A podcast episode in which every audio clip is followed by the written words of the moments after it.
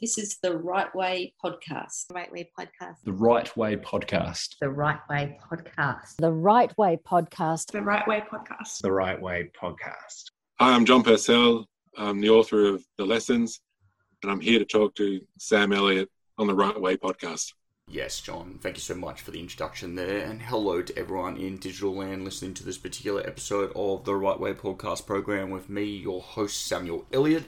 Person you just heard introducing this particular episode of the Right Way podcast program is none other than tonight's guest. Guest on the program, John Purcell, uh, very celebrated uh, best selling author, John Purcell, talking to me about his second book, The Lessons. So, John uh, kind of uh, has been a bookseller. I believe he had his own bookshop, uh, secondhand bookshop in Mosman for a number of years, and then uh, continued being a bookseller of like for like ten years of Booktopia, hugely popular uh, book chain, uh, bookseller chain within Australia. Certainly one of my favourites. There, I get my many many books that I don't have any space for. But yes, anyway, John then wrote uh, The Girl on the Page, which is a hugely successful book, uh, became a bestseller, and then since then he has followed up now with uh, his sophomore book, The Lessons.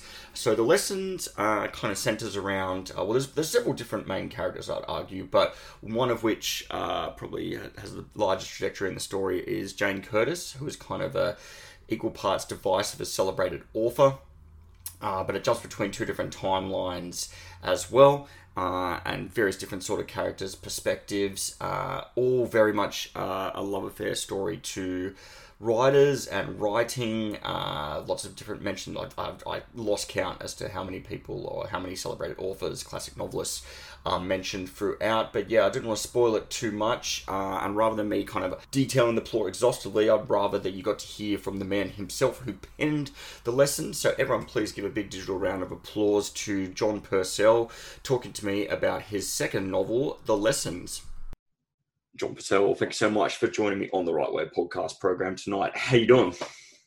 Very well. How are you? I'm very good. I'm very, very good. I'm very, very good. It's been a while since I've actually had a podcast episode, so it's absolute joy to uh, to talk to you tonight on the show. But um, I want to start off with a question that I always like to start off with, and I feel a little bit bad about asking this one almost because of uh, what kind of happens of Jane in the novel uh, with her works kind of getting picked over. But I wanted to know where the idea for the lesson sort of originated from, what uh, served as the catalyst that then launched it. Well, like Jane, this is this, this she, uh, she, explains all the time. This is just fiction. Yeah. Uh, there's nothing, no no reality to it at all. Um, the original the original thought for this um, actually started about uh, has to be over 20 years ago, um, and I was writing about the character who is now Harry um, as an old man uh, 20 years ago, and I had he had a he had a secret, and I I I kind of I kind of ran out. Uh, the, the manuscript kind of died. Um, I was a bit young to even tackle it, but the manuscript kind of died um, because I couldn't work out what his secret was. So it was kind of important to that, whatever that book was going to be, that I knew what this guy's secret was.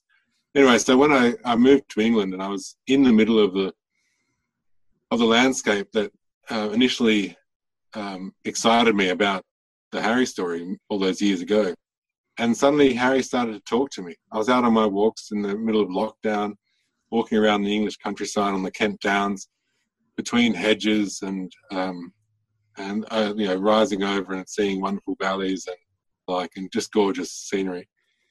And Harry started to talk, and I started to because of my I had my phone in my pocket. I just started to use Google Docs and started jotting it down, uh, what he was saying, and the novel kind of grew from that. It came from the voice that uh, that was Harry. Harry in his youth. He wasn't no longer an old man. He was a young man, vital and full of life. And uh, yeah, so that's how it began. It was really not much planning involved in this book. Like I hmm. wasn't sitting out a big plan. I should have. Mm. Um, I came to regret that a bit later on. But uh, when I first started off, I just had the voice of Harry. As an old man, that sounds so, that's so different to kind of what the, the final the final novel sort of is. That it's just particularly that you were struck by genius and started kind of uh, churning it out or churning out ideas on Google Docs where you're going for a walk. That's um that's crazy. It's not like normally so many of the people I speak to they sort of have these um, ideas that sort of maybe gestate, like you said, like maybe on a novel that didn't kind of come to fruition. But it's sort of the ideas sort of somewhat aggregate, but to have like this one sort of clear voice talking to you, and then after that, the rest of the novel kind of comes to be. That's that's crazy. Yeah, it wasn't it wasn't my normal way of going approaching a, a novel. I've been I've been writing something else at the time, so he kind of knocked that off the desk. With with this this countryside that you're talking about, I noticed in the acknowledgements because I always love reading the acknowledgements that there was a mentioning of uh, it was written in Kent Downs. Is that correct? Yep. The Downs the Downs is um I mean it's a very romantic sounding place, the Kent Downs, um, and it's they they award themselves the wonderful title of outstanding area of natural beauty or something else. These these kind of nature reserves, but they're not really like an Australian national park because they're used. Like the the, the Kent Downs are farmed. Um, there's very few public spaces. It's generally um, farmland, but it, it's it's protected farmland. You can't um, they can't just suddenly build a um, a wall, you know, a, a, a Bunnings or a um, put a car park someplace. They, have got a there's a lot of planning uh, re- regulations in these areas, and so it's kind of it's kind of utilized but protected at the same time uh, mm. to make it keep keep the quaint, uh, keep the gorgeous, um, but also make it um, still be a part of the agricultural life of, of Britain. But it is, you know, it's just it's the hill. All it is is really downs. Really, it's just hills, and they're not hills that are spectacular. They're not Himalayas. They're not Alps. They're very low hills. Something you would drive by in Australia without even looking at. Oh, really? so, okay. So not like particularly verdant, or it's it's it's funny. It's like it. it they they when you walk up a, a, a down, one of the mm. downs from from the plane, and you're up there in ten minutes. it's not. They're not even spectacularly difficult hills to walk up. So it's it, but it's just it's just the gold, gorgeous rolling hills of green, um, agricultural lands with woodlands and little villages popped in here and there and hamlets, that kind of thing.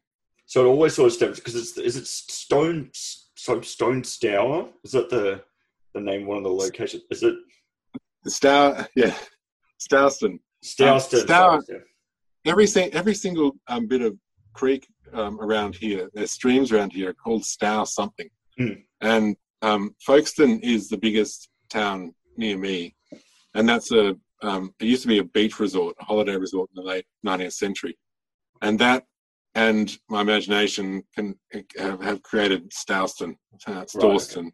depending on how you pronounce it, um, and that that that is largely based on Folkestone. Folks, Folk, Stourston in the book is is is Folkestone, but it's a, definitely a fictionalized Folkestone. It's, right. Um, what about like how far into the creation of the novel did you start going to you know writing about the sort of south of france like the riviera and all those sort of places i wrote it down but i'm not going to attempt to try and say it because i'm just going to butcher it yeah well all, all that all that kind of happened in lockdown it was it was it was definitely a part of um uh daisy's story and i needed mm. to i needed to have um an other world um option uh, you know um possible for it.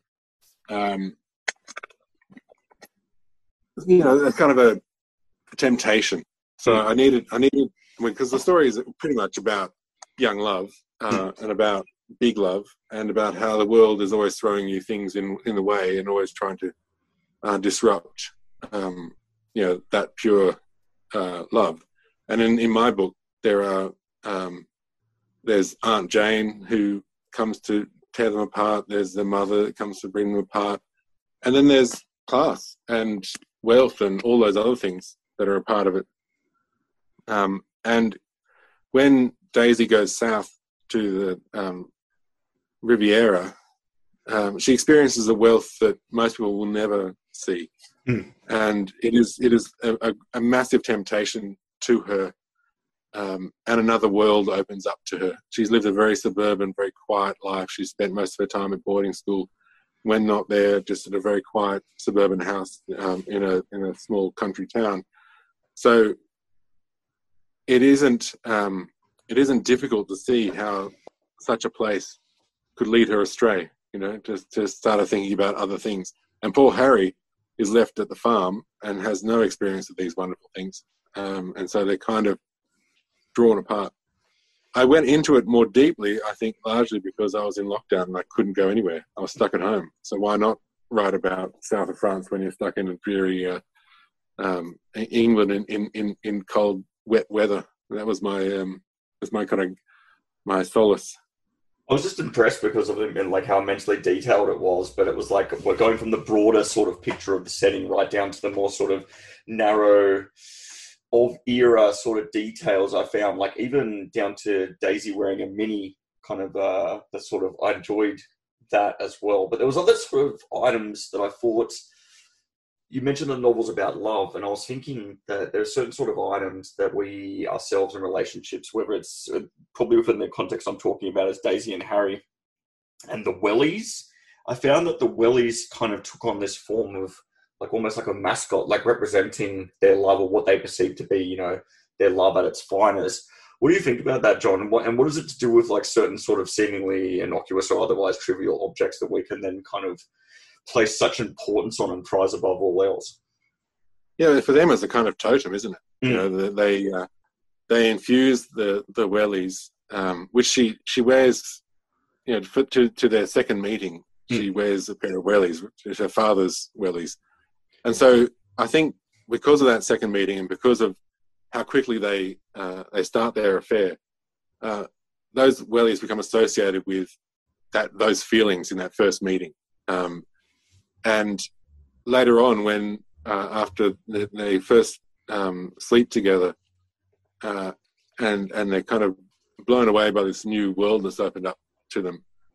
Uh, there's a kind of um, they, they kind of pour the magic of their love into this item, this Mm. thing, this this the wellies, these wellies, and.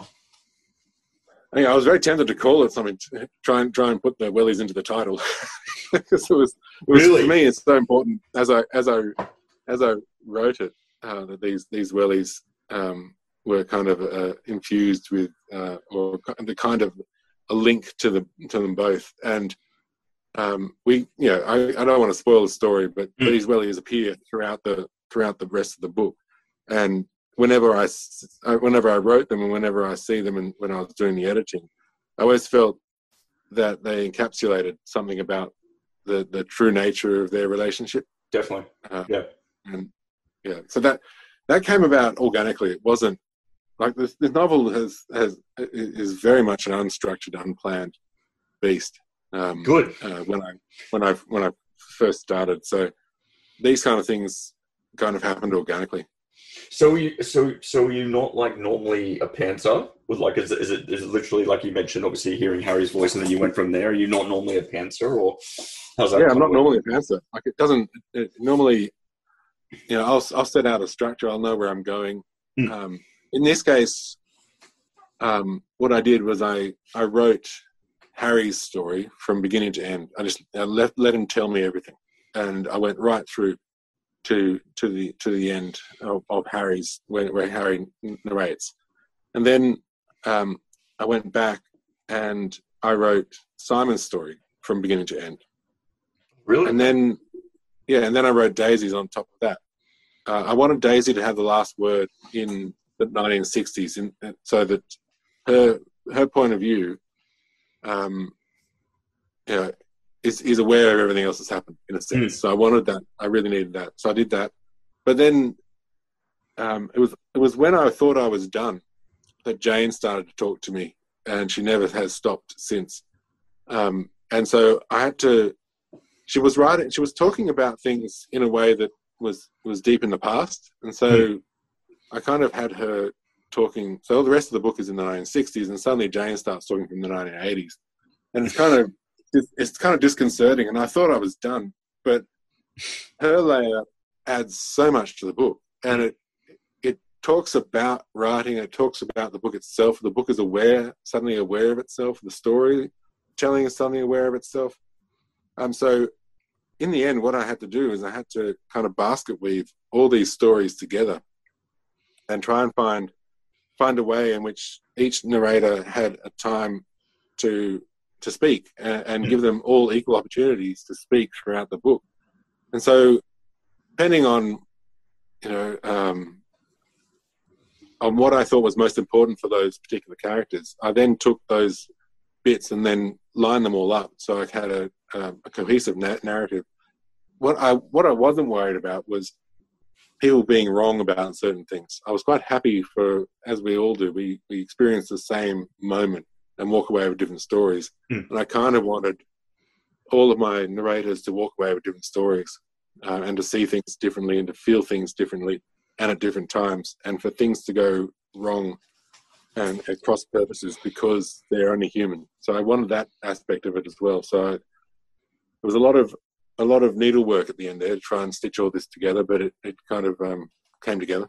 It, it definitely sounds like it would have been a lot of needlework, and it, it sounds like it would have been a not an altogether laborious way of doing it. But I can understand why it would have definitely posed some difficulties. But I'm, I'm obviously I'm glad with the end result as to how it turned out.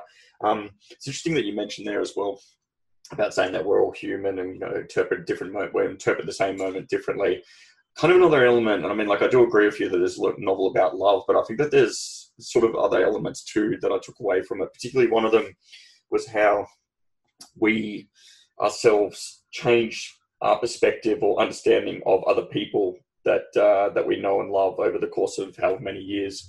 Um, and that can there's a few different examples of that. I mean, like there's obviously Daisy in the way in which she interprets Jane, um, the way in which she kind of lovingly describes how she's she sounds. I, I forget it's like describing how she sounds so cool or rich when she describes her to the other girls at school. She mentions at one point something about how she's sophisticated in the way that you're probably meant to use the word. I'm paraphrasing, but that sort of stuff, John. And obviously that that changes over time, her perspective. And then you also have, um, I believe, the, the flip side of that, which is sort of Harry uh, conversely kind of wanting to have Daisy sort of return back to the young woman that he knew and loved before she kind of seemingly changed into this other sort of person. What do you think about that, though, John? Do you think that there's also examples of changing sort of perspectives within the context of the novel as well as how we sort of as humans approach one another? Yeah, I think so. I think the um, the stories in which we tell ourselves consistently over over time Hmm. change with our experience, and Daisy's experience of Jane early on is is one of um, youth looking at, at at age and wanting the things that she had. You know, Mm. being um, jealous of of all these accomplishments that her her talented aunt had, but also just falling in love. Like she just had a had a crush on her aunt. She thought her aunt was fabulous. I mean, she copied the way she smoked. She loved the way she drove, and we see as Daisy goes through the novel that some of these things are picked up by Daisy. Like she actually inhabits those those modes and tries to be like Jane. Um, and there's even a even towards the end, there's even a um, a moment where Daisy admits that you know she misses having Jane in her life because she's such a fascinating person. Um, if she just wasn't so um, uh, morally know, corrupt, whatever whatever it is that Daisy feels that that Jane is, and, and can't have Jane in her life, but she misses Jane because Jane, she still accepts that Jane is a fascinating human. Mhm. Uh, she just doesn't want her to be around that much anymore. Um, and and and Harry is is watching Daisy mature, um, uh, and by, by letter most of the time, um, and it is heartbreaking for for for Harry um, to see to see that, that this woman uh, change before his eyes in a way which he feels at all times she's getting further and further away from him. Mm. Um, but I, I like to think that Harry um, has has within him this belief, um, and I think it's his belief that uh, is is the kind of the anchor for their relationship. His belief in their in their relationship, even though he doesn't really push. He's not hounding her. He's not following her. He's not doing any of those kind of things. He has a quiet confidence almost in their relationship that it will come round. Um, he like like a farmer, like like the weather will come good. You know, it, it's it's always a long term project. It's nothing nothing overnight. And so he has this kind of a, a faith that you know that what they've what they've planted will um, emerge uh, from the from the dirt and flower in, in the future. That kind of faith. And at times in the novel, it just seems ridiculous. that he would have faith in this relationship because she is moving so fast in an opposite direction and growing as a per- person um, with experiences that he can't even fathom. Um, but there he is, he's still still seeing that. He also sees um, changes in in others as well as he goes along. Um, but he he himself is very much um, unchanging for much of the novel. Like he he is the one rock um, in the center of it all. While and he seems to know himself early, Mm. um, and it, he he s- tends to suggest that's because of the roughness and the toughness of his childhood, Mm. and the the, the the absolute necessity to be a man early on. Um, and it's only you know only much later in the in the piece that we we see some pretty big changes in in Harry and uh, and I like to think that that you know even these people who seem so um, solid um, can you know can by life and by circumstance you know change. I I kind of wanted to have a look at that and look at examine this idea that you know people don't change. I think people change a lot throughout their lifetime. I felt that, like with Harry in particular, there was certainly sometimes, at least early on, he kind of doubted a bit as to his position or status uh, of being worthy to be with Daisy. I mean, there was one line that he said something about, like she gave her body and love to a simpleton like me or something, and I felt like tho- those sort of feelings might have been kind of potentially worsened by Jane and Sebastian and their sort of attitude towards him as how they perceived him as this kind of uh, basic farmer. I think they they called him a brute at least a few times, and they kind of expressed disbelief that he would read a brute would read um, Thomas Hardy.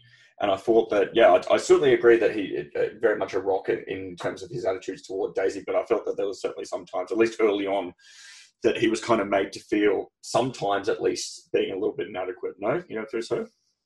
Oh, absolutely. No, he was. I think one of the reasons why Daisy uh, got out of that relationship Hmm. was his self doubt in that time. I think he almost felt like he, it was all wrong, and that he was in the wrong, and that he really, if he's a upstanding young gent, he should let her go. Hmm. I think that, that in, in in you know the old fashioned kind of way of thinking about things. I think that's he, he kind of realized when he went to um, Jane's house in in Storston that he was out of his league. He was completely baffled by these people, um, and that he saw that Daisy's head was turned by them, and that he really didn't have the right. He felt he didn't have the right to be a part of her life, um, and that was, I think, that's the kind of the the class system working on him, and I I, I feel that that um, led him astray for a bit Mm. but I I also think that he, there's a lot of pride in him, and I think that pride in him um, managed to get him back on track. Mm. You know, You called it a beast of pride. There was a line, John, about saying it was it's something we believe in a different context, but I disliked the line I was talking about. I think Daisy had confessed her feelings to Harry early on, and he talked about how the pride, beast of pride got to him. I think it was described then as a serpent. It was kind of like in this sort of similar line. Do you know what I'm talking about? I kind of like that that one particular. yeah, line. yeah, no, he, yeah. he- yeah, he, uh, you know, he, he feels he, he- feels things rise up in him. He he- he wants to fight uh, in those moments. There's, you know, she she will, or something, a circumstance. Maybe she, maybe she did, or or Jane, or um, would would prick him in in a place that that it just it, his natural self esteem, his natural self worth, just wouldn't allow, um, Hmm. and it was wakened up, and he rose rose up, and that you know that's that makes you know often we we find that in ourselves. We're quite compliant to a point, and then suddenly, no, this point. This, and people get surprised. Why this step? Why this particular moment? Won't you be compliant? And why do you stand firm now? And that's, I mean, it baffled Daisy, um, you know, as to why this particular moment, and you know, probably baffled him as well. You know, Hmm. why why did I put up with so much until this moment? So I, I'm lo- I look I like to look at those kind of things, those kind of moments in people's lives, um, you know, where change is inevitable, um, and we never know quite know what what our response to certain things is going to be, Hmm. and sometimes we surprise ourselves. And I like tho- I like to capture those in in fiction. With the pushback. And I mean, in terms of uh, how, how, far one can be pushed before they push back, or you know, breaking point. But also, I found that that was kind of um, there was a bit of a, a study in contrast that I particularly enjoyed between um, Harry and Simon in terms of the difference between the two and how um, how different they were sort of perceived as one a kind of as more of a dandy and obviously a wealthy moneyed sort of um, riderly type, and the other is again sort of perceived as this sort of um, I swear they call him brute a few times. Um, that sort of epitomizes the sort. I think he calls himself as well. I think he might do, but I mean, obviously, he, he himself is, is, is a man of letters. I mean, he, he reads voraciously and reads, you know, Thomas Hardy and stuff like that. And he personally reads Thomas Hardy is definitely someone after my own heart. But there was also within that kind of you open up this other sort of sphere of this sort of these notions of masculinity, how one sort of perceives that within oneself and what they project, as well as kind of what the opposite sex interprets as a as a masculine person. There's one part where Daisy talks about, without spoiling anything, but she goes on for a very long time about um, this one particular scene with um, um, with Harry and and you know just how just how rawly handsomely masculine he is in, in, in that in that particular moment. And there's also then again there's also feelings of uh, impotence and this sort of inability to, to be a man, uh, which I feel uh, kind of uh, happens several times um, with Simon as well. And I, I, took that almost as actually, I kind of viewed him as um, a Tom Hiddleston. I don't know, I don't know how you saw him in your head, John, but yeah, what do you think about that in terms of this sort of contrast of masculinity and how oneself perceives oneself as masculine or not masculine, and how others can as well? Well, I I I, I like to when when doing Harry. I mean, the world in which he grew up in um, respected certain types of masculinity. His mm. grandfather was a violent man. Um, the kids he grew up with um, tended towards violence as an expression of themselves. Um, it was a hard working, hard living kind of upbringing. And so he sees his, his masculinity through that prism. Mm. While Simon, Simon's experience of, of um, his childhood, which um, I don't go into much in the novel, but he, he you know, he's the son of a of of a of a man who made a lot of money illegally during the Second World War, um, who is referred to occasionally as, as a gangster mm. and a bit of a, bit of a crook. Um, and he's so unlike his father um, in many ways as a young man, um, and he wants to strike out as himself, um, but he doesn't quite he, doesn't feel the man his father is. Um, he doesn't he doesn't go down that path. And when he meets Jane, who's so much older than him, so much um, more mature and um, and and settled, um, and he you know idolizes her like Daisy idolizes her, and it's an unequal relationship. Right? Yeah. She is is definitely the dominant partner, and it's a bad move for old Simon to to fall into her um, her circle and to fall under her spell because uh, she's not seeing him. You know, she's not seeing him as a as a full human. She's kind of using him for her own needs. She's in a, a terrible moment in her marriage. Uh, she's leaning on this young man to keep her self esteem up, um, and this guy is just coming out as, as you know from a from probably a, a longer immature boyhood than than um, necessary, and and suddenly is swamped by this woman who is so dominating,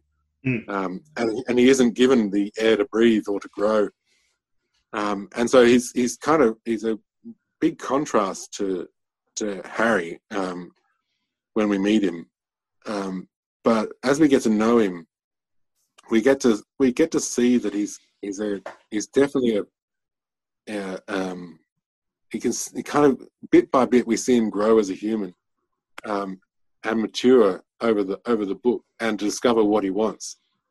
Um, and it's it's a slow progress for him. I don't. He's not one of those people that really knows who he is, um, and he kind of constantly is putting himself together as it goes through. And it can't be good for him that his first real sexual experience is with a woman who who belittles him as a man um, and I, I didn't want it to make, I didn't want Simon to be, um, that's him. I wanted him that to a, a reaction to a person. It's, it's not necessarily him that is is that he's not an impotent man. He's not he's not a failure as a man. He's the circumstances that he's in, encountered have made him that, and he's kind of he kind of recovers through the book, slowly recovers from his experiences with with Jane, and I, you know, I I, I knew there'd be contrast, and I knew that would make it interesting that Mm. Daisy was in caught between these two very different kind of guys. Um, but it, I I kind of wanted I didn't want either one to be too fixed in who they were. I wanted them to develop over the books, uh, and I wanted them to develop kind of in step with Daisy because the relationships with Daisy uh, inform who they are in many ways as they go through, um, and are just as much as um, formative as as you know Simon's relationship with Jane, but in a different way altogether, and a much healthier way in a way uh, even though you know it's it's a more difficult relationship in some ways. So something that I found to be quite interesting when we're talking about sort of this uh, these self identities and wanting that to, to change or to have people that weren't too fixed in their self and, and who they sort of perceive themselves to be.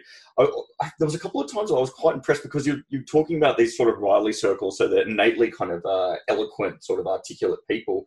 I found them to not be able sometimes to express themselves as well in speaking with one another face to face uh, than writing uh, the written word. I find the medium, the written word, much seems to be able to convey the emotions and all this sort of uh, subtle, confusing emotions and feelings, uh, such as the letters between Harry and Daisy, uh, pretty much Jane's whole writerly career. Even though that's obviously gets picked apart, picked to pieces. What do you think about that, though, John? Do you think that sometimes writer types can uh, can actually struggle to kind of convey, communicate to themselves or communicate to others uh, as well when speaking face to face as they can when it comes to using the written word? And if so, why is that? Was that something that you even thought about when you were writing the lessons? Yeah, definitely. Because I don't want, I didn't want the, these people who um, were writing their own na- narratives, because we, we we don't we don't think on our feet as well as we do when we're in, uh, at our leisure, you know, Mm. and writing and getting things right, and rewriting and all that sort of thing. Mean, I, I've interviewed hundreds of authors, and some authors speak in paragraphs, but a lot of authors you can barely get a word out of them, you know, because their best work is alone in a in a room, and they put down extraordinary stuff on the page, but face to face with another human, and they're, they're all shy or they just can't find the words. And when you love words and when you love getting writing right, you despair at what you say in the in on the on the fly because it's none of you can't edit, you can't go back, you can't you can't get it right, and you have no time. It's all done on the on the on the fly, and I think um, I like the fact that people in in life um, have all the best intentions and have all these wonderful thoughts in their heads, but when they actually open their mouths, they can't say what they feel. And I, I love the tension of that of a of an of a reader reading that, knowing more than the person on the other end of of the character's um, latest uh, conversation. I mean, they've walked away from this conversation going, "What the hell?" And we know everything because we've heard their thoughts and we've been we've been in their head and we've had them write them down so nicely for us and yet when they attempt to speak it's just hopeless and i i love that i, I mean jane is one of the better um, talkers in the in the book i mean she she's practiced she she does it all the time and she uh, she can overwhelm somebody somebody who's not as as verbose as she is um, and she's still talking in my head i can't get it um, but Harry is hopeless, absolutely hopeless. Simon um, flows with the conversation. I kind of get this sense that he's willing to go with the next person rather than rather than strike out on his own. Um, and Daisy will only talk if she feels um, loved and comfortable. Like she's kind of um, she's quite happy to talk forever if she's with someone that respects her and loves her and knows her, but will will hardly say a word to anything. Like her mother, she hardly speaks to for years, and you know it's a, it's a shame because it, it causes so much pain and angst and trouble. Uh, and if she did express herself, a lot of things would have been um, fixed. You know, wouldn't have gone to, gone to pass. But we're not like that. We can't say Mm. stuff to certain people that we might say to others. You might be completely open to a stranger, but but keep keep your mouth shut to to your wife or your mother or your um. Sorry, I just got the postie. um, yeah, so we, we you know we don't we don't we don't always get to, to, to speak the way we, we, we think, and we certainly don't get to speak or think the way we write. Writing is something altogether different. You know, it, it is considered thought. It is thought modeled and, and revamped and, and rewritten and got just perfectly right. There's one um, one interview I remember. Um, it was Hannah Kent. Hannah Kent speaks in sentences uh, and in full paragraphs. They come out almost like they've been they've been edited and and and written. They're just a, a gobsmacking. I remember sitting across from her going, I had nothing. I had nothing.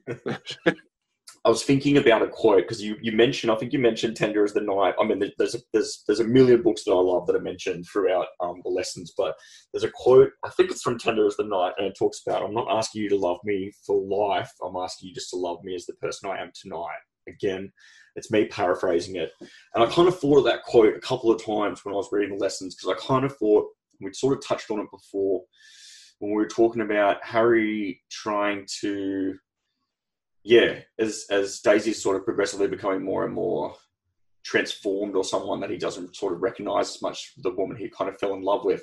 I kind of thought of that quote a bit sometimes, and it, was, it wasn't it's not it wasn't just within the context of Harry and Daisy sort of relationship. It was also kind of Simon. Um, Simon and James as well, but I don't know. Did, did you think of that at all? Like, is that something that you think is sort of applies? Is that's people sort of change, or they, they believe that themselves have changed, and the other person whom loves them thinks they haven't or wants them to remain the way in which they sort of perceive them and have kind of summed up their entire character. What do you think? It wasn't something that I had in mind, Mm. but it, it is something that I think um, def- de- deeply affects Harry uh, as a, as um, in the early part of the book because uh, of his loss. When he he loses Daisy, you know, she she she is convinced by her aunt Jane and her mother and different influences to um, to kind of go off to south of France, and she's no longer you know really answering his letters in the same spirit she answered before, and so you know he he would absolutely wish that she had remained the same, um, and he sees when when he does see her again, he sees both. He sees the Daisy he fell in love with, but he also sees the changed Daisy, and because of of the sadness um, that she brought him, um, he's got a greater depth um, the next time they meet, and he is he feels changed. He feels that change in him. He's not as open as he had been. He he he kind of um, protects himself um, from her and from uh, protects his heart because uh, you know it was his first heartbreak and it was it was a big heartbreak for him um, and she seems to wear the pain lightly Mm. um, and so in their first meeting um, later on um, there's a there's a disconnect there and she's she's there for for in a light mood for one thing um, while he's he's there with all the feelings coming back um, and seeing both the Daisy he knew and the Daisy he doesn't know in the one person. Um, it's kind of overwhelming. Um, and I, I think much later on the novel, if you're talking about Jane and Simon, there's a there's a desire um, we have um, with dealing with people we've, we've loved in the past um, to kind of see that again, try to, you know, to, to find something within the person who we haven't seen in years, and kind of find that um, that lost um, love. And I think when Simon and Jane meet up much later in the novel, there's a bit of that going on. It's wishful thinking rather than the truth. And we as readers are looking at it just going, "What? How can this be?"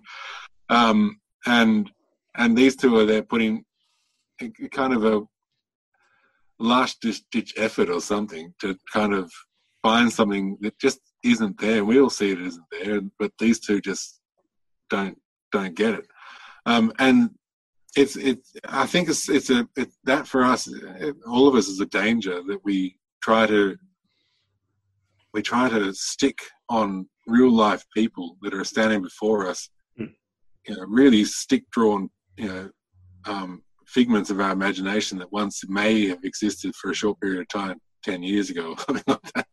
And it's, it's silly and it's adolescent, but we do it. We find ourselves doing it. We hope for for something of the past to remain in the person we, we see, and we we, you know, and it's embarrassing, but you know, sometimes we do it, and and I think that's the opposite end of the scale to what happens with Daisy and Harry.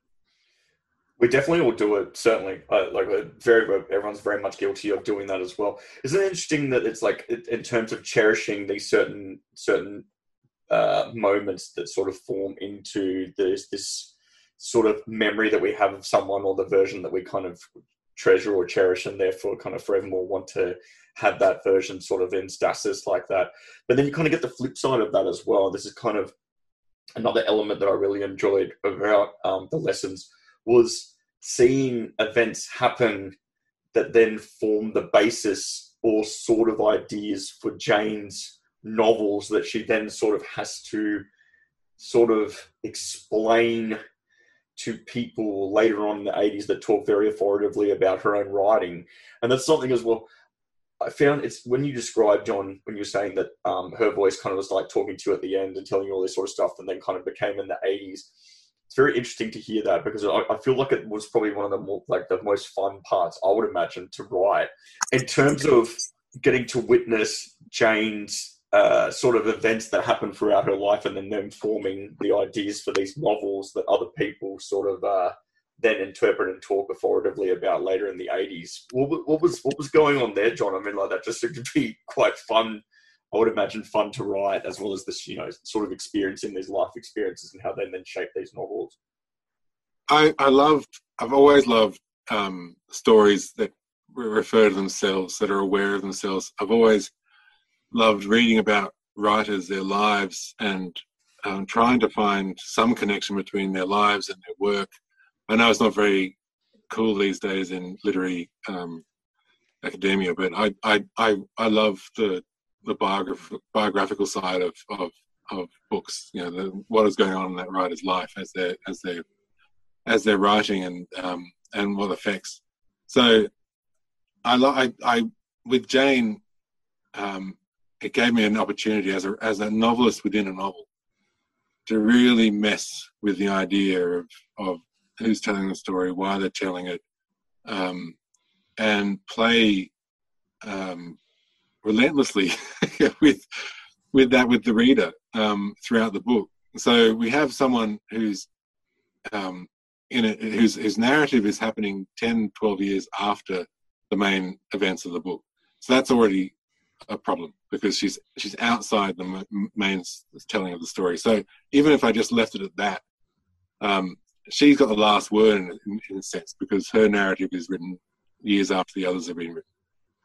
So um, that was one layer of fun. And then there was the fact that she's a novelist writing about the things that we're reading about as well. So then I got another bit of fun because um, there's one manuscript which actually turns up almost live within the storytelling um, about Simon, and Simon reads it with us being there. And so Jane's written about her, her relationship with Simon, fictionalized it, and then given it to her main character, um, Simon, within the novel that you're reading. So I've got you know this playing around, um, and his reaction to that novel is one of horror and delight at the same time. One, he's the main character in a novel, which he's not in this book. He's he's been elevated to main character, um, and she sees him. He says that she's she sees him as no one else has seen him, but also he's devastated because what she sees is just so disappointing to him. It's just such a disappointment. So there's I'm, I, I like to I painted that over there, so that's there as well. And then in the 80s, we've got this journalist who is quizzing Jane Curtis, who is successful novelist and who um, has had lots of lovers and who's is kind of gossip magazine fodder. Um, but she's constantly denied the fact that any of her novels are based on her life, that any of the extraordinary things that go on in her novels with the women in her novels are based on her. Um, and it's just tantalizing to a, to a journalist. It's kind of red rag to a bull sort of stuff. And so he goes in like a fool um, to tackle Jane Curtis and gets completely and utterly That's right. done. Yeah. Yeah, but she she throughout the, the interview in the middle of the book um, is conscious, so conscious of her own live telling and retelling of it, and and placement of of herself all the time. So she's she's like this hyper conscious narrator narrating about narration. Like it, it, it I, I just had so much fun. it's just it just kept going, and I, I, I there were just so many options, so many avenues that I could go down uh, with with her, um, and with this idea of who's telling the story, and especially having so many narrators telling the story, uh, and them not telling the same stories. It's like Mm. the like Gospels in the Bible, where where Lazarus isn't mentioned in three of the others, and and you know the, these different big moments in in in you know Christ's life just aren't mentioned in other people's versions of it. And I like that. I like the idea of uh, three three or four narrators telling the same story, and none of them really giving us what we consider to be the the facts. Jack. Yeah, very much. I was thinking of the. I'm, I'm not too well versed in, in biblical. I was thinking more of the the Rashomon sort of kind of classic Japanese fable and movie that's kind of similar sort of uh, narrators telling different sort of perspectives of the seemingly same story, but they're all completely different. So yeah. Anyway, that was my takeaway from it. But John, the question I wanted to end with, and I always like to ask, is kind of the crux of the podcast. Is I wanted to know if there was ever a point in your writerly career that you yourself kind of came to a point where you kind of uh, almost gave up, as it were. If there was any particular point, be it one particular moment or a bit of a stretch of time that you encountered some sort of hardship, I don't know if it's imposter syndrome or various sort of external forces at work. Was there anything within your career? Some people have never experienced it, and that makes me happy to hear that. But uh, most have, and I wanted to see if you yourself had had that, and if so, what prevailed to keep you going? Well, uh, you know, uh, for a lot of writers, I think from what I've read and from people I've spoken to, they constantly go through it. Like it's it's a it's a recurring dream, bad dream. I mean, when when a book comes out and you're waiting around to see what will happen, um, you know, it's very difficult to to pick yourself up and do anything um, in that because you just don't know. The jury's out, and they're out for a long time, and um, it's kind of uh, um, disconcerting, and, and you just don't. I mean, I, I certainly don't. I don't get on with anything. I just I just sort of I'm in stasis. Um, but there have been. I mean, my my writing career, you know, is is just one long. Um, well, for most of it, like it, it, this last period has been great, but the rest of it, I started writing seriously. I, I, I wrote my first novel, which was absolute crap, but I finished it and I was pleased to finish around 20, I think I was. So it was 20 years after that and a lot of writing and a lot of reading before I actually got something published. And it was an accident that I got published. Um, and then it was another, even though I had had a success of a kind at that time, uh, it was another six, seven years until I got something published under my own name. So it, I kind of had, I've had two debuts. I debuted under a woman's name, then I debuted under my own name.